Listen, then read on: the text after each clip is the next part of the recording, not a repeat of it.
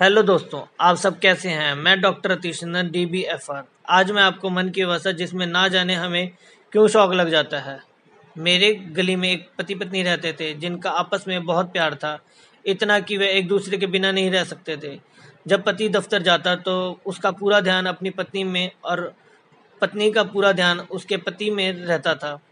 मैंने उसे कभी लड़ते नहीं देखा। एक बार वह बाइक पर जा रहे थे, उनका एक्सीडेंट हो गया।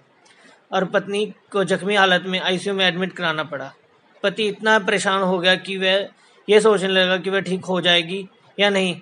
मैंने उसे हालत में देखकर पति को दवाई दी और 20-20 मिनट बाद वह दोहराई। फिर वह थोड़े नॉर्मल हुआ।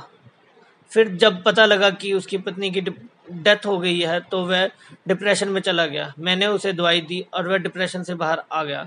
अगर आपके पास कोई ऐसा मरीज़ है तो मेरे पास लाएँ। या फ़ोन पर बात करें। धन्यवाद।